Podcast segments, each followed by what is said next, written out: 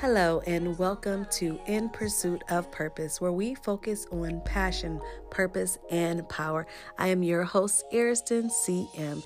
Thank you so much for joining me at 6 p.m. Monday through Thursday for my series Repurpose 21 Lifestyle Changes for Transformation.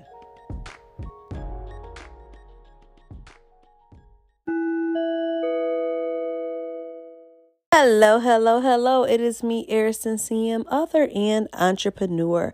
For the past couple of weeks, we have been talking about transformation. So, we talked about sin, we talked about certain things that may hinder us from really experiencing transformation. So, I just wanted to continue the talk. Today is going to be a little bit different. I'm going to do something short, sweet, and to the point. So, I have been driving around in my car I just recently got a newer car. And so I had been driving around in the car and I am in Ohio. So it's really, really cold outside. And so, um, I think it was one day last week while I was driving, I said, Oh my gosh, it's so cold in here. And I have heated seats, but the heated seats were on. But I was complaining about the steering wheel and my fingers being so cold. Well, what I had forgotten is that I had a steering wheel heater as well. And I never thought to turn it on for whatever reason. I guess I forgot about it. So immediately I looked down and I turned the steering wheel heater on, and my fingers began to get unfrozen. And I just thought, this is the same thing that happens when we are moving through life. We are purposely suffering not accessing everything that's available to us. Here I'm suffering, I'm cold, I'm driving a cold steering wheel when all along I had a steering wheel heater and I did not have to suffer. But how many times do we willingly suffer in our situations? God promises us a better life, but sometimes we fail to go out to get that uh, better life because we we don't know or we're scared and we don't know what's to come and so we just kind of play it safe. And for me, I gen- genuinely forgot that I had a steering wheel heater. And so I've been suffering all this time when I really didn't have to. But had I taken a look at the situation, trying to figure out why I was so cold, and if I would have looked closely, I would have seen that button on my steering wheel to heat that up for me. So, this is just something to just really begin to think about in our lives. Like, what are you allowing in your life? What things can you change that you aren't allowing to change because you don't want to, because you're fearful, because you feel inadequate, and or you're looking at your family, you're looking at your history. All of those things are working against you, and that's the design of the enemy. He wants to use everything that's that's negative to work against you because he wants to stop God's plan in your life.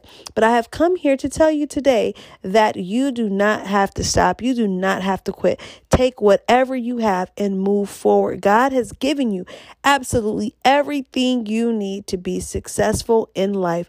You just have to access it. And what does that access looks like? It looks like having a genuine relationship with Him, talking to Him, communing with Him on a daily basis, allowing Him to lead your life. And no matter what that voice says, keep on going because there are some voices that will come and that they will talk us right out of the plan that God has. But today, God has sent me to tell you to keep on going, to continue um, pushing forward because in due time, he is going to bless you in due time. He is going to change your circumstance, but He has to test you. He has to see your faithfulness and your preparedness um, for what He's going to give you. So I just want to encourage you today that if you are in a dark place, a dry season of your life, to just keep on going because help is on the way. Be blessed, my friends, and I will see you all on tomorrow.